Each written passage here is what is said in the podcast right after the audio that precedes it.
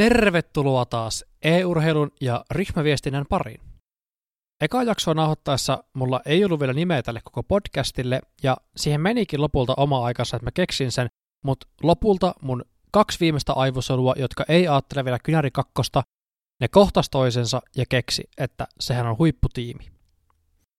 Tämä nimi tukee mun coachausfilosofiaa ja ajattelutapaa joukkuepelaamisesta, eli ää, sitä, että kaikki tiimitoiminta tapahtuu vuorovaikutuksessa, ja tiimin vuorovaikutusta kehittämällä luodaan tämmöinen huipputiimi.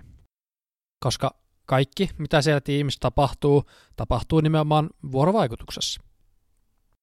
Sen avulla annetaan data keskellä pelin tuoksintaa, kehitetään takuja yhdessä präkeissä ja pakotetaan internetmeemejä jengin WhatsAppissa. Kaikki, mitä tiimi on ja millainen se tulee olemaan, määrittyy sen jäsenten välisessä kanssakäymisessä.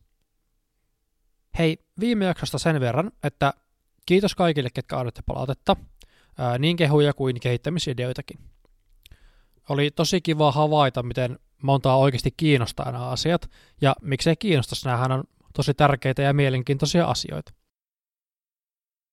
Yksi juttu, mistä mä sain palautetta, mitä mä pyrin jatkossa ottaa huomioon, niin vielä enemmän konkreettisia esimerkkejä ja käytäntöä. Eli näin tehdään ja mä toivon, että tämän jakson kuunneltua sulla olisi uusia työkaluja kehittää omaa tiimiäsi. Jos tykkäät tästä kontsasta ja haluat lisää samanlaista, niin laita mun YouTube ja Spotify-tilaukseen ja luikauta Spotifyssa viisi tähteä tälle podille, se auttaa hurjasti. Mä haluan vielä kiittää Exenin yhteistyökumppaneita, Jyppiä, KSPT Insulationia, Jimsiä ja TNettiä. Käykää ehdottomasti tsekkaa Exenin somet, at Exenesports, Twitterissä ja Instagramissa. Se on XNXL. Tämä jakso on noin kävelylenkin mittainen, joten suosittelen, että nappaat sun luurit mukaan pihalle ja teet pikkulenkin samalla kun kuuntelet. Toki jakson saa kuunnella myös samalla kun treenaa tai laittaa ruokaa tai oikeastaan tekee ihan mitä vaan, en mä mikään teidän äiti ole. Mennään asiaan. Tänään käsitellään semmoista asiaa kuin tiimin yhteistä toimintakulttuuria ja tiimihenkeä sekä sitä, että miten nämä vaikuttaa siihen yhteiseen tekemiseen, eli siihen joukkuetoimintaan. Puhutaan siis sellaisista asioista, kuin että mikä on vuorovaikutusilmapiiri ja miten hyvää sellaista luodaan. Mä annan myös yhden tutkimusartikkelin pohjalta viisi vinkkiä parempaan tiimikulttuuriin. No ensimmäinen juttu, mitä tästä aiheesta pitää sanoa, että kuten kaikki muutkin tämmöiset vuorovaikutukseen liittyvät jutut, niin tämä on tosi monimutkaista ja monisyistä, koska jokainen ihminen on uniikki design-tuote. Se meinaa sitä, että valmiita ratkaisuja hyvään tiimihenkeen tai toimivaan tiimikulttuuriin ei ole, vaan se tiimikulttuuri muodostuu aina omanlaisekseen joka tiimissä, ja paras mitä tiimin johtaja tai coach tai muu vastaava voi tehdä, niin ohjailla sitä tiimikulttuuria oikeaan suuntaan, eli antaa vähän niin kuin suuntaviivoja. Lisäksi valmentajalla on tärkeä rooli siinä, että sen tehtävä on varmistaa, että siellä joukkueessa keskustellaan riittävän paljon ja oikeista asioista, jotta oikeanlainen tiimikulttuuri voisi muodostua. Mä oon kuullut puhuttavan tiimikulttuurin luonnista ja coacheista, jotka itse tekee tiimikulttuurin pelaajille sopivaksi. Näinhän se ei oikeasti mene, vaan se tiimikulttuuri rakentuu omaa vauhtiaan, halua sitä erikseen tehdä tai ei. Se menee näin, koska tiimikulttuuri rakentuu kaikessa sen tiimin jäsenten välisessä vuorovaikutuksessa, niin siinä asiapitoisessa keskustelussa kuin esimerkiksi huumorissakin. Tiimikulttuuri koostuu kaikista niistä säännöistä ja arvoista ja tavoitteista ja ajatuksista, mitä niillä pelaajilla on siitä tiimistä. Ne voi olla tarkoituksellisesti yhdessä sovittuja, niin kuin esimerkiksi yhteiset pelisäännöt tai tavoitteet, tai sitten ne voi muodostua siinä vuorovaikutuksessa vähän niin kuin sivutuotteena. Niin kuin esimerkiksi, jos tiimissä muiden kuin coachin antaessa palautetta se hiljennetään tai sille kettuillaan sit palautteen antamisesta, niin voi muodostua hiljaa hiljatellen tämmöinen normi, jossa vaan coachi saa kommentoida sen tiimin pelaamista. Tämä on tietenkin ihan surkea tilanne, älkää pyrkikö tämmöiseen, mutta esimerkkinä siitä, miten tietyn tyyppinen vuorovaikutus vahvistaa tietynlaisten tiimikulttuurin syntymistä.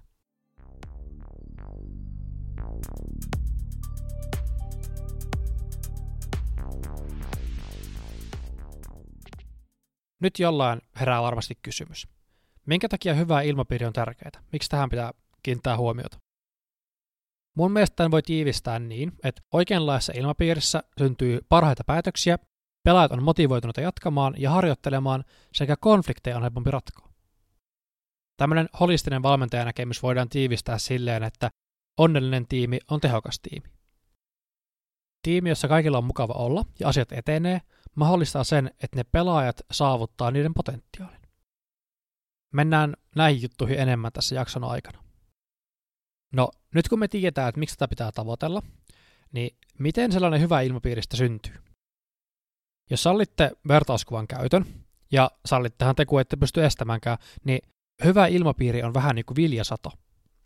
Mä en ole maanviljelyn asiantuntija, mutta mun tietämyksen mukaan se onnistunut viljely vaatii ainakin sille sopivan paikan ja maaperän, vettä ja ravinteita sekä sen, että tasaisin väliajoin joku käy varmistaa, että siihen kasviin ei ole iskenyt mikään tauti tai eliöt, en mä tiedä.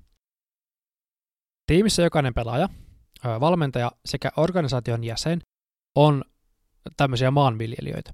Ja se parhaisin tuloksiin viivä tiimikulttuuri ja tiimihenki on se viljasato. Vaikka valmentaja ei annakaan sitä tiimikulttuuria suoraan pelaajille, niin kuin joskus puhutaan, vaan se muodostuu siinä vuorovaikutuksessa, niin haluamansa tiimikulttuuria pystyy kultivoimaan ja kehittämään samalla tavalla kuin maanviljelijä kastelee ja hoitaa niitä viljojaan ja estää haitallisia ötököitä ja elukoita pääsemästä sinne kiinni sinne kasvien herkkuvarsiin tai mitä liian. Hyvä tiimikulttuuri rakentuu pienten juttujen ympärille. Eli mitä asioita me tehdään yhdessä, millaista meidän yhteinen huumori on, millä tavalla me kohdataan ongelmat yhdessä vai yksilöinä, moikataanko me, kun joinataan Teamspeakiin vai, tai nähdään bootcampilla, ja millä tavalla. Millä tavoin me kannustetaan toisiamme harjoittelemaan, suorittamaan, mistä asiasta saa puhua, onko tabuja, onko jotkut asiat niin sanotusti off limits. Tiimikulttuurihan ei ole olemassa missään fyysisesti. Toki ne jäsenet on, mutta se mitä me ajatellaan tiiminä, niin mähän en voi koskettaa sitä, koska se ei ole fyysisesti olemassa. Mä en pysty pitämään mun tiimikulttuuria kädessä tai osoittaa teille, että tuolla se meidän tiimikulttuuri värjättää tuolla bootcamp-huoneen nurkassa. Sen sijaan tiimi on niiden jäsenten yhdessä luoma käsitys siitä tiimistä. Sanotaan siis, että se on sosiaalinen konstruktio. Tämä on vain hieno tapa sanoa ää, se, että se ajatus sitä tiimistä rakentuu silloin, kun ne pelaajat puhuu keskenään. Se tiimikulttuuri on siis jokaisen meidän mielessä, jokaisen niiden pelaajan omassa mielessä, ja se on yhtä kuin ne ajatukset, mitä meillä tulee mieleen, kun me mietitään meidän tiimiä. Tämä meinaa sitä, että yhden pelaajan käsitys sit sen tiimin kulttuurista voi olla täysin eri kuin toisen. Toisen mielestä voi olla, että kaikki on hyvin ja meillä on hyvä höga, ja toisen mielestä siinä tiimissä on huonoin tiimihenki, mitä se on ikinä kokenut. Tämä sosiaalinen konstruktiohomma voi tuntua vähän korkealentoiselta, mutta tämä on tärkeä asia, koska vasta silloin, kun me ruvetaan ajattelemaan tiimiä semmoisena juttuna, mikä syntyy vuorovaikutuksessa ja minkä rakentumiseen voi itse vaikuttaa, niin siihen toisten kanssa toimimiseen alkaa kiinnittämään ihan erityistä huomiota. Koska kaikilla tiimiläisillä on oma käsitys tiimikulttuurista, niin näistä asioista on tärkeää puhua ääneen. Tavoitteenahan on yhtenäinen tiimikulttuuri, eli että kaikilla olisi mahdollisimman samanlainen kuva siitä. Miksi? Niin siksi, että se ehkäisee tämmöisten väärinkäsitysten syntymistä ja myös itsessään parantaa tiimihenkeä. Eli kun koetaan, että meillä on hyvää menoa ja me puhaltaan yhteen hiileen. Tämä motivoi jatkamaan samalla radalla, samoilla linjoilla.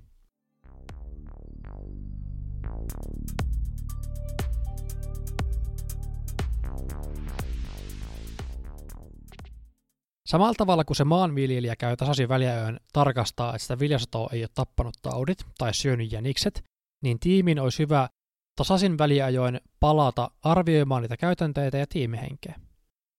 Tätä pohdintaa voi jokainen tehdä hiljaa päässä ja miettiä, että millainen tiimikulttuuri mun tiimissä on. Palataan vielä siihen, että miten joukkueen johtaja tai valmentaja voi kehittää tiimikulttuuria. Johtajuuteen mennään tarkemmin myöhemmissä jaksoissa, Mulla on siitä ihan tulossa omia jaksoja. Mutta johtajan tehtävänä on, on antaa yhteiselle toiminnalle suunta. Tiimikulttuurin kannalta parasta olisi, kun olisi riittävästi tilaa ja aikaa puhua näistä asioista yhteisesti, ja että siinä porukassa olisi tarpeeksi huumoria ja kevyttä jutustelua, jotta myös ihmissuhteet alkaisi kehittyä. Luottamus syntyy ihmissuhteissa, ja luottamushan on totta kai tehokkaan suorittamisen kannalta ihan tosi tärkeää. Ihmissuhteiden syntymisen ruokkiminen siis parantaa tiimihenkeä. Tämän takia joukkueille on tosi hyväksi äh, tehdä myös jotain muuta kuin sitä itse suorittamista, eli esim. käydä yhdessä syömässä tai pelaa muita pelejä tai viettää jotenkin muuten aikaa yhdessä. On myös tärkeää antaa pelaajien vaikuttaa tiimin toimintaan, koska ne sitoutuu silloin päätöksentekoon ja siihen itse tekemiseen paremmin. Tämä vaikuttaa myös siihen, että niiden pelaajien on helpompi nähdä oma panos kohti yhteisiä tavoitteita, mikä lisää omalta osaltaan tämmöistä porukkaan kuuluvuuden tunnetta. Pelaajia kannattaa kannustaa pohtimaan, ja niitä voi kysyä esimerkiksi seuraavisia kyssäreitä. Onko sulla semmoinen olo, että joukkueen präkeissä ja peleissä sulla on tärkeä rooli, ja osaatko kuvailla omaa rooliasi? Sitten voi kysyä myös, että koetko sä, että sä saat tarvittavaa tietoa muilta pelaajilta omasta roolista ja sun suorituksesta? Myös palautteesta kannattaa kysyä, eli esimerkiksi millaista palautetta sä saat, millaista haluaisit muilta. Palautehan on yksi kehittymisen ihan ehdottomia kulmakiviä. Ehdottomasti tämän meidän yhteisen maapläntin multa, eli se viljasadon eka edellytys, on avoin ja iloinen ilmapiiri. Silloin kun siellä joukkueessa on sellainen ilmapiiri, että jokainen uskaltaa olla oma itsensä, niin tiimihengelle on syntynyt perusta. Tämän pitäisi olla ihan ykkösjuttu, ja mä en voi käsittää sitä, että miten jotkut nuoret pelaajat ei tajuu sitä, että tämmöisellä egoilulla ja kiusaamisella, toksisella käyttäytymisellä ei kasvateta mitään muuta kuin rikkaruohoja. Toksisuus ei tietenkään kuulu ikinä menestyvän joukkojen vuorovaikutukseen, tämä on ihan päiväselvä asia, ja se ei ole myöskään mitään sattumaa. Kaikki osallistuu siihen tiimihengen rakentamiseen, halus ne tai ei. Myös välinpitämättömyys ja esim. vitsailun ulkopuolelle jättäytyminen rakentaa jonkinlaista tiimikulttuuria. Mutta tulee tästä semmoinen lause mieleen kuin one cannot not communicate. Se on semmoiselta arvostetulta hepulta kuin Paul Watzlawick. Toi lause tarkoittaa sitä, että kaikki ihmisen toiminta on vuorovaikutusta, jos muut näkee sen toiminnan. Kaikki kehonkieli ja oman kropan asento ja käsien sijainti ja puhuminen tai puhumattomuus viestii jotain sit ihmisestä ja sen ajatuksesta muita kohtaan. Eli yksinkertainen esimerkki, jos mä en halua puhua jollekin, niin mä en puhu. Ja mitä se viestii toiselle, mä en halua puhua sulle. Tai mä en pysty puhumaan, mitä tässä on tietenkin se, että toinen ihminen tulkitsee sen omalla tavallaan, mutta jotain viestiä aina kuitenkin. Tuohon avoimuuteen pikkasen liittyen, niin terveellisen tiimikulttuurin ehdoton pohja on myös tasa-arvon tuntemus pelaajien kesken. Eli että siellä tiimissä ei ole niin kutsuttuja epäterveellisiä valtavinoumia. Tätä tarkoittaa niin esimerkiksi, jos joku pelaaja on osaomistajana siinä organisaatiossa, missä ne pelaa, niin sehän luo automaattisesti epätasaisen pelikentän ja vaikuttaa tosi paljon siihen, että miten ne muut pelaajat käyttäytyy sen kanssa ja miten ne uskaltaa sanoa, koska sillä toisella on siinä orgassa enemmän valtaa kuin muilla. Sehän voi vaikka päättää potkia ne pihalle sieltä. Lähtökohtaisesti tämmöinen tilanne ei ole ikinä hyväksi joukkueelle tai sille orgalle. Tämä sama voi toki olla esimerkiksi niin, että joku niistä pelaajista on vaikka sanotaan tuntenut niiden coachin tai jonkun ison jehun siinä orgassa tosi pitkään, niin se voi myös aiheuttaa tämmöisiä valtavinoomia. Vähän vastaavasti, jos tiimissä on nelikko, joka on ennestään tuntenut toisensa tosi pitkään, ja sitten on yksi uusi jäsen, niin tästä voi syntyä tilanne, missä se nelikko päättää asioista ilman sen viiden, sanotaanko täyttä suostumusta, koska ne voisi enemmistönä heittää sen pihalle. Se on vähän niin kuin niiden armoilla. Toki tällainen on tosi yleinen alkuasetelma, että tiimistä yksi pelaaja vaihtuu, ja ne neljä muuta on totta kai silloin tuntenut ö, toisensa pidempään kuin se virnenkaan.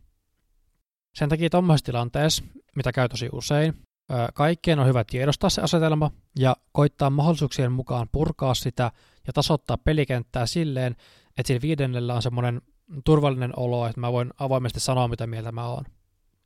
Näin me varmistetaan, että tämmöiset valta-asetelmat ei estä sitä tiimiä saavuttamasta laadukkaita päätöksiä yhdessä, koska ne vaatii aina kriittisyyttä ja kriittisyys vaatii aina tämmöisen kokemuksen, että mä voin sanoa mitä mä haluan.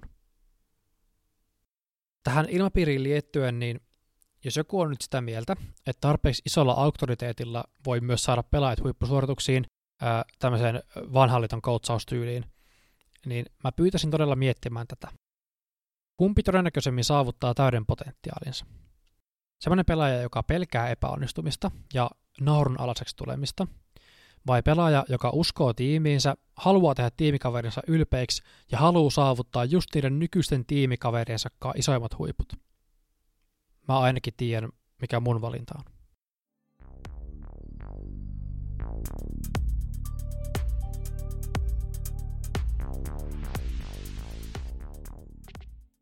Eli käydään läpi, missä me ollaan menossa. Hyvä tiimikulttuuri, niin sen perusta on avoin ilmapiiri, jossa kaikki saa olla omia itsejään ja uskaltaa tuoda niiden omat ajatukset esille. Tärkeitä asioita, joita kannattaa kultivoida, on esimerkiksi luottamus, huumori, kriittisyys ja arviointi sekä palaute. Palautetta me ei ole taidettu vielä käydä sen enempää läpi, mutta se tulee tässä seuraavassa asioissa useallakin eri tavalla esille. Nyt mitä seuraavaksi tapahtuu, niin käydään läpi viisi juttua, mitkä kannattaa varmistaa, kun lähtee luomaan tiimiä tai kehittämään jo olemassa olevan tiimin kulttuuria. Nämä on kaikki otettu tämmöisestä viestinnän tutkimusartikkelista kun Team Culture of Community Cultural Practices for Scientific Team Cohesion and Productivity. Jos tätä artikkelia halutaan tarkastella tarkemmin, niin viitetiedot löytyy tämän jakson kuvauksesta. Mä en pureudu tähän tutkimukseen itteensä nyt paljon, vaan mennään noihin käytännön vinkkeihin suoraan. Sen mä kuitenkin sanon, että tässä tutkimuksessa tutkittiin akateemisia tutkimustiimejä, mutta nämä havainnot on kyllä päällisin puolin yleistettävissä myös EU-urheilujoukkueisiin. Mä oon kuitenkin tehnyt pieniä vapauksia ja jättänyt, jättänyt muutamia vinkkejä pois sieltä, mitä se artikkeli esitteli, koska ne ei välttämättä ihan niin paljon päde EU-urheilujoukkueisiin. Ensimmäinen vinkki tässä listassa on, että tiimiä luodessa kannattaa panostaa diversiteettiin, eli yksilön, äh, yksilöiden monimuotoisuuteen, eli että siellä tiimissä olisi hyvä olla erilaisia ihmisiä. Yksinkertaisin tapa hahmottaa tätä on se, että tiimissä olisi hyvä olla hiljaisia ja äänekkäitä tyyppejä sekaisin, ettei meteliä ole liikaa, mutta juttua kuitenkin riittää. Tulee idiksiä, mutta ei tule liikaa idiksiä. Samalla tavoin on tärkeää, että tiimistä löytyy semmoisia, jotka laukoo niitä ideoita paljon, sensuroimatta se enempää itteensä, ja sitten niitä, ketkä arvioi kriittisesti ja enemmän niin puntaroi. Näin varmistetaan se, että niitä päätöksiä tehdessä meille tulee yhdessä idiksiä, ja sitten niitä idiksiä myös arvioidaan. Tälleen me päästään porukassa parhaaseen päätökseen, esimerkiksi jostain taktiikasta tai jostain pelitavasta. Tämä on myös semmoinen vinkki, jonka moni pro-pelaaja antaa kysyttäessä. No seuraava vinkki on semmoinen, että panosta sellaiseen kulttuuriin, jossa vaikeidenkin kysymysten esittäminen ja niihin vastaaminen on sallittua. Käytännössä siis kannusta nostamaan esille vaikeita aiheita ja sitten tämmöinen johda itse esimerkillä, eli nosta norsu pöydälle, jos tarve vaatii. Lisäksi on tosi tärkeää, että tiimissä on tämmöinen yhteinen ajatus siitä, että kun pohditaan yhdessä jotain asiaa, esimerkiksi jotain takua, taktiikkaa, niin kaikilla on lupa kritisoida ideoita ja esittää oma mielipiteensä ilman, että kukaan toinen ottaa sitä henkilökohtaisesti. Tämä on just sitä avoimuutta ja kriittisyyttä, mistä mä oon puhunut tässä jaksoaikana. Silloin kun me ollaan avoimia, niin ideat ja ajatukset välittyy, vältytään väärinymmärryksiltä ja me saavutetaan yhdessä laadukkaampia päätöksiä. Vaikeitakin aiheita pitäisi pystyä lähestymään yhdessä, koska muuten ne jää kytemään ja voi aiheuttaa konflikteja tai estää sitä tiimiä saavuttamasta parempaa suoritustasoa. Jos välttää vaikeita aiheita, niin tekee tiimikaverille ja itselleen tämmöisen karhun palveluksen, koska vaikka sille voi välttää sen vaikean keskustelun, mikä on miellyttävämpää kuin se vaikea keskustelu, niin pitkällä tähtäimellä se voi olla huono asia. Semmoisessa vapautuneessa ilmapiirissä on myös lopulta helpompi työskennellä, ja niin kuin me tiedetään, niin onnellinen tiimi on tehokas tiimi. Monesti kuulee puhuttavan ilman puhdistumisesta, ilman puhistamisesta, clearing the air, ja se liittyy nimenomaan tähän, eli sitten kun joku konfliktin aihe tai joku erimielisyys on, on nostettu pöydälle ja on vaan keskustelemaan siitä, niin kaikilla sen jälkeen helpompi olla, koska se ei enää hierä siellä taustalla. Kolmas vinkki käsittelee tiimin tavoitteita ja merkityksiä. Tiimiläisten keskuudessa tulisi vallita semmoinen yhteisymmärrys siitä, että millaisia tavoitteita sillä tiimillä on ja millä tavoin niihin pyritään. Sitten mä voisin puhua myös semmoista jutusta kuin perustehtävä tai perustarkoitus. tarkoittaa sitä, että mikä sen tiimin pääasiallinen funktio on, miksi se on ylipäätään olemassa. Tämä on tietenkin e-urheilutiimillä semi-helppo, eli yleensä se tiimi on olemassa, jotta voidaan voittaa yhdessä. Toki siellä tiimin sisällä voi olla tästäkin erilaisia ajatuksia. Esim. jollekin se tiimi voi olla vain tämmöinen stepping stone, eli yksi porras matkalla kohti ammattilaisuraa, ja silloin se voi vaikuttaa sen pelaajan panokseen sille tiimille. Näitä tavoitteita, yhteisiä tavoitteita olisi hyvä käydä tasaisin väliajoin läpi ja pohtia, että sopiiko ne muuttuneeseen ympäristöön tai siihen tiimiin.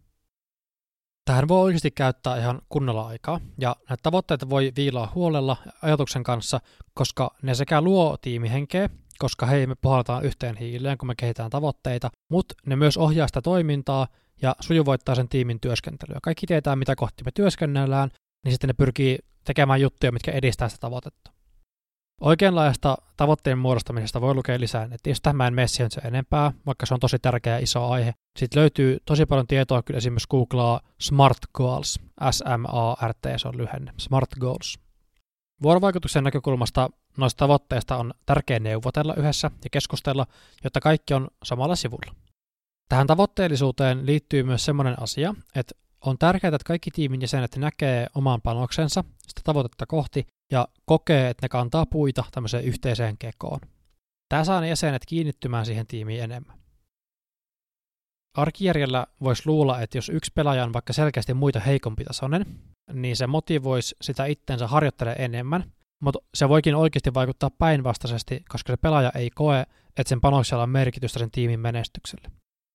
Toki tässä vaikuttaa yksilöerot tosi paljon, joku saa voimaa tosi paljon ja tulta aallensa semmoisesta niin kuin huonommuuden kokemuksesta, joku toinen taas masentuu siitä täysin. Se riippuu tosi paljon pelaajasta.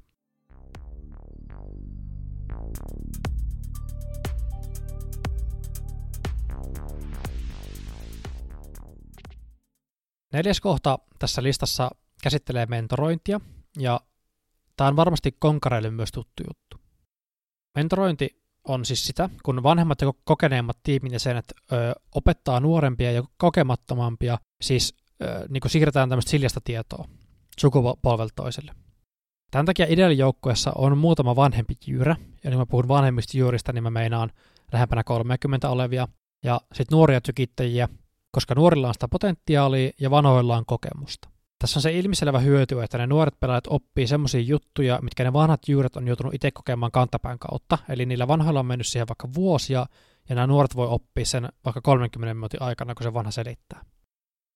Toki tämä voi tapahtua myös toiseen suuntaan, eli nuorilta tulee uutta näkemystä ja perspektiiviä tälle vanhoille päin. Lisäksi tämmöinen mentorointi kehittää niitä ihmissuhteita ja kasvattaa luottamusta siellä tiimin sisällä. Tämä mentorointi voi näkyä kynärissä vaikka sillä tavalla, että samalla saitilla pelaa yksi vanhempi ja yksi nuorempi pelaaja. Tällaisen mentorointi tapahtuu treenatessa ja pelaatessa vähän kerrallaan tämmöisenä pikku, pikkusena vinkkeinä ja kommentteina, mutta mentoroinnille voi myös erikseen järjestää aikaa pelaamiseen ja treenaamisen ohella, eikä sen tarvii edes keskittyä liittyä siihen peliin. Se voi liittyä vaikka johonkin tiettyyn orgaan tai sopimusasioihin tai henkilöbrändiin. Joka tapauksessa tällainen mentorointi on tosi tärkeää tiimille ja etenkin sen nuoremmille jäsenille. Jos teillä on muuten esimerkkejä joidenkin muiden peliin kuin Kynärin ö, osalta mentoroinnista, niin laittakaa ehdottomasti kommentteja, mä kuulen mielellään. Tämän meidän vinkkilistan viides kohta ja viimeinen kohta on, että kannattaa luoda tilaisuuksia ihmissuhteiden kehittymiselle. Eli sille, että tiimikaverit tutustuu ja kaverustuu keskenään. Mä oon nähnyt tästä jonkun verran mielipiteitä ja keskustelua, että tarviiko tiimiläistä olla kaverit keskenään ja riittääkö semmoinen työkaverius tai niin kuin työkaverisuhde. Niin kun se tulee tässäkin tutkimuksessa, mistä nämä vinkit on esille, niin ihmiset pyrkii lähtökohtaisesti luomaan näitä ihmissuhteita ja siitä on myös tiimille aidosti hyötyä. Esimerkiksi sen kautta, että luottamus lisääntyy ja pitkällä aikavälillä voi olla helpompi ratkoa konflikteja. Toisaalta taas sitten se, että pyritään miellyttää toisia ja haetaan sellaista hyvää ilmapiiriä, niin semmoinen voi kasvattaa kyynistä tuoda vaikeita asioita esille. Tälleen voi käydä, jos ollaan sen verran hyviä kavereita, että halutaan olla miediksi toiselle, mutta ei kuitenkaan niin, kuin niin hyviä kavereita, että oltaisiin vielä esimerkiksi riidelty. Mutta lähtökohtaisesti mä kyllä sanoisin, että Tämä on semmoinen haaste, mikä pitää joka tapauksessa ottaa huomioon siinä tiimin vuorovaikutuksessa, eikä se siksi estä sitä, etteikö tiimikaverit voisi tutustua toisinsa enemmän. Kun mä mietin tätä itse, niin kyllä mä ainakin koen, että siitä on älyttömästi hyötyä sille tiimille, että ollaan kavereita keskenään. Luottamus kasvaa, vuorovaikutusta on ylipäätään enemmän, uskalletaan ehkä olla avoimempia ja rohkeampia toisten seurassa jne. Se, että pelaajat kokee olevansa kavereita keskenään, niin se lisää pelaajien tyytyväisyyttä siihen tiimiin, ja sitten se tiimi voi myös pysyä kasassa pidempään, ja jos tulee joku massiivinen riita niiden tiimiläisten kesken, niin jos ne ei ole kavereita keskenään, niin mikä niitä estää ajattelemasta, että ihan sama, en jaksa ja lähtee vetää. Jos ne on kavereita keskenään, niin ne todennäköisemmin ajattelee, että okei, koitetaan vielä. Että ollaan selvitty ennenkin Friidoista. Mä oon siis samaa mieltä tämän artikkelin kanssa siitä, että näihin ihmissuhteisiin kannattaa panostaa, se sitoo sitä tiimiä tiiviimmäksi. Tätä voi tehdä ihan silleen, että annetaan pelaajille ja coachille aikaa ja tilaisuuksia tutustua toisiinsa alussa. Toki auttaa etenkin uuden tiimin kohdalla alussa, että sille tutustumiselle olisi enemmän tilaisuuksia ja että niissä olisi muutakin sisältöä kuin vaan, että istutaan hiljaa huoneessa. Eli just vaikka semmoista, että mennään kartingiin tai paintballiin tai jotain muuta hauskaa yhteistä tekemistä. Ne pelaajat salakavalasti tutustuu toisinsa siinä, eikä ne välttämättä edes tajua, että ne on huijattu rakentaa uusia ihmissuhteita. Tosin nyt te kaikki tiedätte tämän salaisuuden ja olette skarppina seuraavan kerran, kun osallistutte tämmöiseen uuden tiimin rakentumisprosessiin. Ja ehkä jopa kiinnitätte vähän enemmän huomiota siihen, että miten se homma lähtee skulaa. Kerrataan nämä ohjeet, mitä tässä on nyt tullut. Eli tiimikulttuuria ei voi päättää tai tuoda tiimin ulkopuolelta, vaan se rakentuu niiden pelaajien vuorovaikutuksessa yhdessä. Miten sen voisit varmistaa, että tiimikulttuuri lähtee rakentuu oikeaan suuntaan? 1. Panostetaan siihen, että tiimissä on monenlaista persoonaa. 2. Edistetään semmoista kulttuuria, jossa vaikeita asioita saa tuoda esille ja toisten ideoiden kommentointi ei ole ikinä henkilökohtaista. 3. Luodaan yhdessä tavoitteita ja merkityksiä toiminnalle sekä palataan niihin aika ajoin. 4. Panostetaan tämmöiseen mentorointiin. Ja 5. Kannustetaan pelaajia tutustumaan toisiinsa ja luodaan sille tilaisuuksia. Nämä on totta kai vasta pintaraapaustiimikulttuuriin ja sen rakentumiseen, mutta näistä voi ainakin ottaa sen, että kyseessä on aika moniulotteinen ilmiö, ja sen rakentumiseen vaikuttaa kaikki ne pelaajat ja myös tiimin ulkopuoliset tekijät, esimerkiksi organisaation muut tyypit. Jos oot edelleen kuulolla, niin voit rapsuttaa itseäsi vähän leuan alta, koska me aletaan olla nyt valmiit. Kiitos kuuntelusta. Mä esitän kuitenkin vielä tosi nöyrän pyynnön ennen kuin poistut. Eli jos tykkäsit tästä jaksosta, niin paine YouTubessa liikkeen, tilassa kanava. Spotterikuuntelijoilta mä ehdottomasti pyydän, että laittakaa podi tilaukseen ja laittakaa viisi tähteä. Se ratingi auttaa tosi paljon, että algoritmi nostaa sitä sitten näkyville. Tuommoisia pieniä juttuja, mutta ne auttaa, auttaa mua tätä podcastia ihan sikana. Kun mä nyt äänitän tätä, niin on majoria edeltävä viikonloppu. Ja mä luultavasti pistän tämän podin jakeluun vasta majorin jälkeen, ja mulla toivon mukaan on siinä vaiheessa, kun te tätä kuuntelette, niin seuraava jakso jo kovasti työn alla ja ehkä jopa lähes valmiina. Eli voi olla, että saatte odottaa toista jaksoa sitten, tai kolmatta jaksoa jo hyvin pian tämän jälkeen. Tässä vielä kun tämä jakso lähenee loppuaan, niin mä mainostan, että jos te haluatte ottaa mun yhteyttä somessa, niin mun Twitter-handle on nykyään NHKCS2. Eli mä vaihoin sitä, mä ekassa jaksossa mainitsin vielä vanhalla NHK CSGO nimikkään. NHK CS2 handlella saa kiinni Twitteristä. Mä meillään vastautan teiltä viestejä siellä. Mutta sen pidemmittä puheitta, niin Kiitos vielä kuuntelusta ja kuullaan ensi jaksossa.